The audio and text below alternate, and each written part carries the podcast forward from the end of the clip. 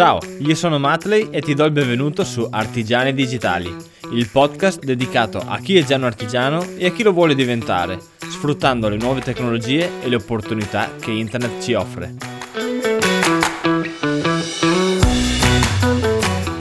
Ciao a tutti e bentornati in questa nuova puntata di Artigiani Digitali. Eccoci qui con una nuova puntata, un nuovo argomento, un nuovo tema da affrontare per chi vuole diventare un artigiano o chi lo è già e magari vuole migliorare il suo lavoro, la sua produzione o la sua promozione. Prima di passare all'argomento di oggi, lasciatemi ringraziare i Patreon presenti nella pagina Patreon. Grazie infinite ragazzi. Se volete collaborare anche voi alla riuscita di questo progetto, trovate il link nella descrizione del podcast di questa puntata per entrare a far parte della pagina Patreon. Siete liberissimi di scegliere voi con quanto collaborare e per quanto tempo, cioè come con Netflix potete entrare e uscire quando volete, in base a quanto potete. I contenuti sono qui gratuitamente, ma dietro c'è un lavoro. Scegliete voi quanto valutarlo. Non mi limito a questi ringraziamenti, ma ringrazio anche tutti quelli che mi hanno lasciato in queste settimane una recensione su iTunes. E quindi grazie infinite ragazzi per aver lasciato questa piccola ma grande testimonianza. Basta un voto, basta un te- una recensione testuale oppure potete anche scrivermi una recensione tramite il mio indirizzo email artigianidigitali-matley.it Ovviamente non posso dimenticarmi anche di tutti quelli che mi stanno taggando nelle stories mentre stanno ascoltando il podcast. Fatemi vedere una foto in cui state ascoltando il podcast dal vostro laboratorio, dalla vostra cucina oppure dal vostro viaggio verso il lavoro e fatemi vedere che state ascoltando il podcast perché sarò felicissimo di ricondividere la stories. Bene, io direi che possiamo passare alla puntata di oggi in cui parleremo di come gestire la produzione in serie. Allora, nella puntata di oggi andremo ad analizzare gli step necessari per gestire una produzione in serie. Questi suggerimenti possono eh, servirti nel momento in cui tu abbia già definito il tuo prodotto e lo vuoi quindi iniziare a produrre in serie Oppure possono servirti nel momento in cui ti venga commissionata magari una serie di prodotti come ad esempio delle bomboniere. Parto come al solito dal raccontarti la mia esperienza nella produzione in serie. Come ormai già saprai, il mio primo lavoro prima di dedicarmi al progetto Matley era il falegname in un'azienda che nel tempo si è dovuta evolvere. Infatti lavoravo nell'azienda di famiglia e cominciai a lavorare lì nel periodo estivo. Avevo circa 13 anni e il prodotto principale che veniva realizzato in serie era un modello di un semplice letto.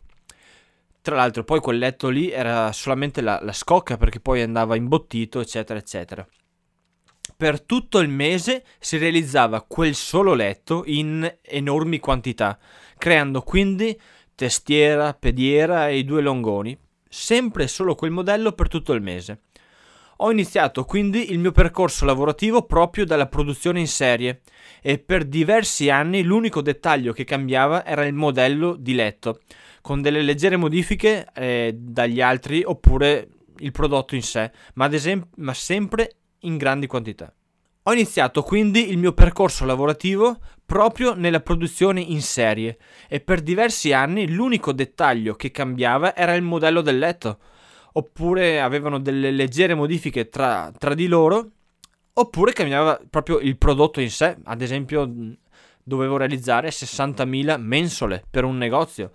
Ricordo che ho cominciato a 13 anni e la mia prima mansione era quella di inserire i bollini sui cartoni che poi venivano spediti proprio per classificare il tipo di letto che c'era all'interno della confezione.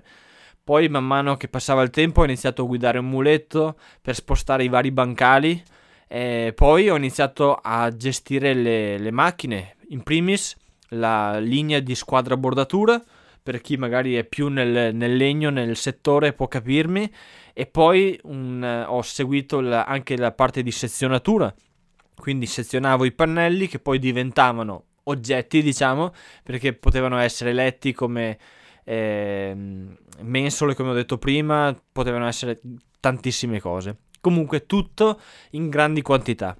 L'azienda era quindi organizzata per gestire grandi produzioni e l'obiettivo era quello di accorciare i tempi tra le varie lavorazioni da svolgere. Difatti mi ricordo che il 50% dell'azienda era completamente pieno di rulliere per far scorrere il materiale da una postazione all'altra. Con il tempo è cambiato il mercato e a parità di guadagno si è passati dalla produzione di migliaia di letti al mese alla produzione di centinaia di letti al mese, ma con moltissimi modelli differenti. Quindi magari 15 di un modello, 10 di un altro, 15 di un altro. Ad ogni modo, questa è stata l'evoluzione e fortunatamente l'azienda ha saputo adattarsi per rimanere al passo coi tempi. I suggerimenti che ti elencherò ora sono quindi derivati dalla mia esperienza pregressa. Parto dal punto che ritengo principale e fondamentale sia per la produzione in serie che per la produzione di piccole quantità. Il laboratorio deve essere studiato a, tra virgolette, cascata, quanto più il locale lo permette. Ovviamente nel mio mini laboratorio Basta che ci stia, ma se avete un locale ben più ampio, cercate di studiarlo in modo che sia a cascata. E ora vediamo come. Per cascata intendo che la disposizione delle macchine deve essere pensata in modo tale che per la produzione standard di qualsiasi prodotto si parta da un lato del laboratorio e si vada poi piano piano a realizzare le varie lavorazioni lungo un percorso immaginario. È ovvio che eh, per qualche progetto non sarà necessario utilizzare tutte le macchine a nostra disposizione, ma avere già un ordine di base ci velocizzerà la produzione di qualsiasi progetto. Cerca quindi di avere le attrezzature di lavorazione standard da un lato, mentre dall'altro lato posizionerai la parte di attrezzature ad esempio per la finitura ti faccio qualche esempio partendo da un'ipotetica falegnameria, tanto per cambiare, vero? Prevedi da un lato l'ingresso e lo stoccaggio del materiale e subito dopo l'attrezzatura e lo spazio per poterlo tagliare a misura. Poi, tutte in fila, ma con il giusto spazio per eseguire le varie lavorazioni, posiziona le attrezzature per le lavorazioni successive.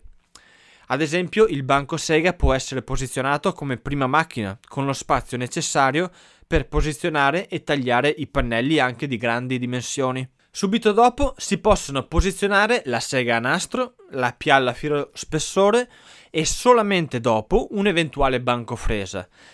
Dal lato opposto del laboratorio si troveranno tutte le attrezzature per la finitura e quindi anche un bel banco da lavoro dove posizionare i pezzi in lavorazione e tutto quello che ti serve per l'assemblaggio dei tuoi prodotti. Ti chiedo scusa se ti faccio sempre degli esempi con gli strumenti per la lavorazione del legno, ma ormai mi è radicato dentro il cervello e non ci posso far nulla. Ad ogni modo, ogni mio esempio potrebbe essere sviluppato anche in altri settori, dalla lavorazione del metallo alla lavorazione del tessuto e anche all'elettronica.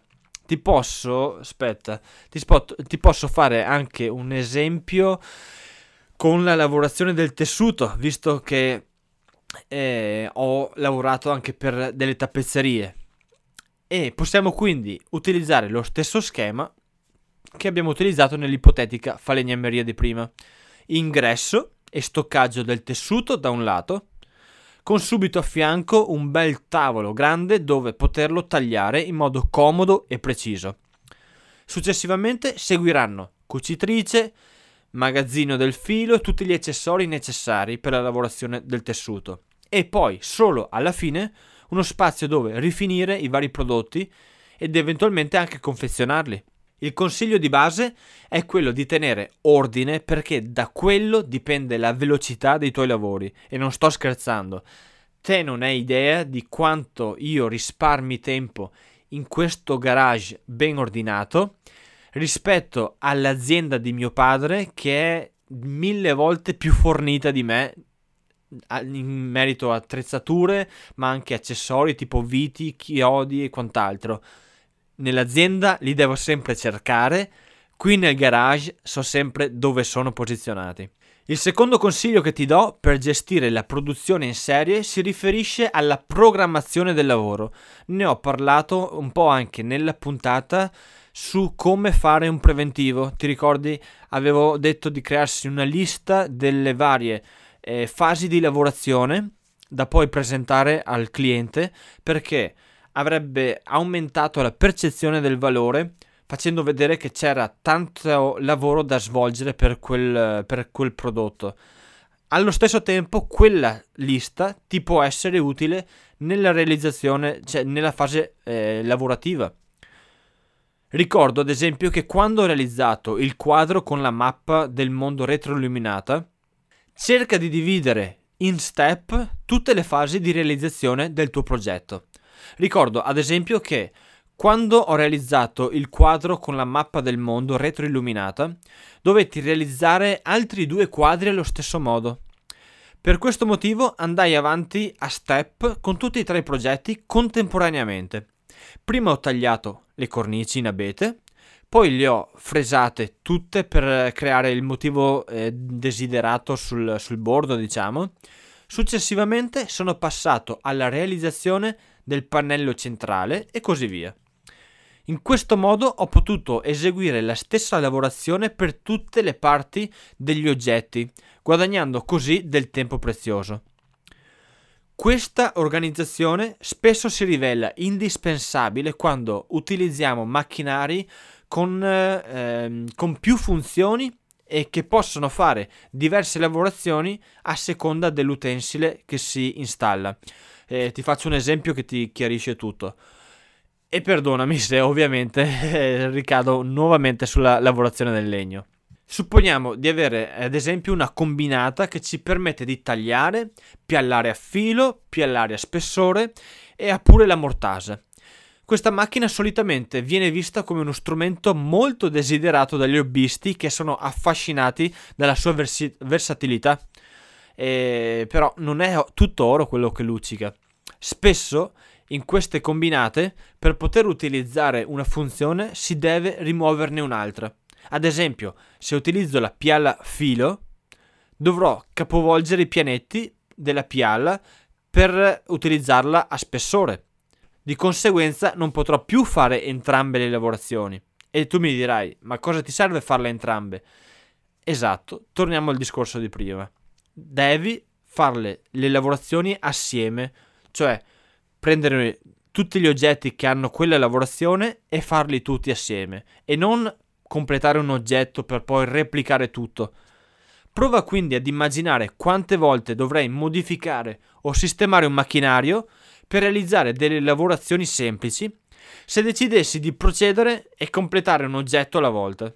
Se avessi ad esempio realizzato il quadro, la cornice e poi avessi ricominciato da zero per replicarne un'altra. Cioè avrei rifatto mille volte le stesse operazioni.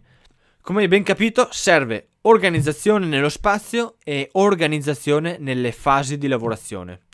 Inoltre, se prevedi di dover realizzare molti oggetti tutti simili, potresti farti aiutare da una checklist.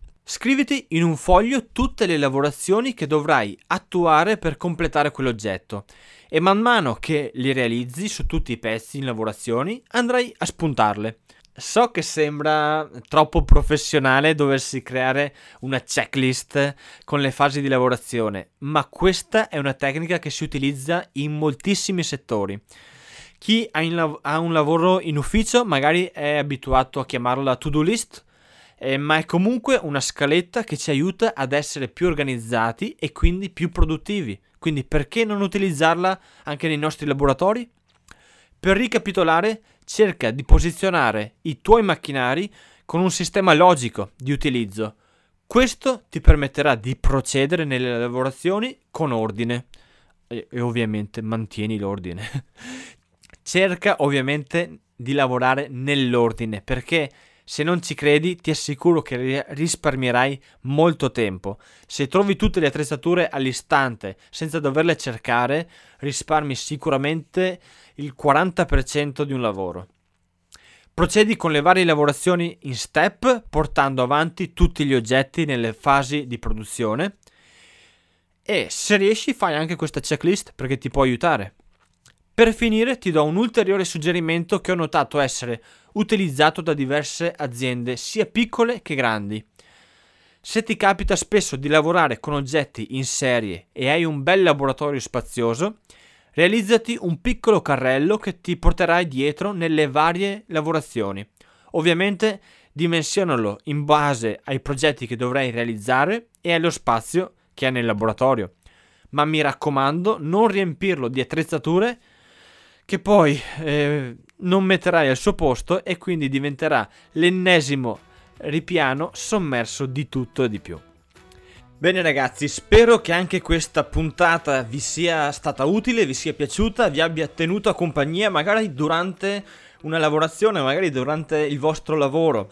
Eh, fatemelo sapere se stavate lavorando, se stavate cucinando, fatevi una foto mentre ascoltavate Artigiani Digitali e poi taggatemi sulle stories di Instagram. Grazie infinite a tutti quelli che lasceranno una recensione, ma soprattutto a tutti quelli di voi che entreranno a far parte della pagina Patreon. Scegliete voi con quanto collaborare, potete entrare nella pagina Patreon per un mese, due mesi, tre mesi, sei mesi, per sempre e uscire quando volete in base alle vostre possibilità. Dietro c'è un lavoro, sappiate poi voi come valutarlo. A me non resta che salutarvi, vi do appuntamento al prossimo video sul canale YouTube e alla prossima puntata di Artigiani Digitali.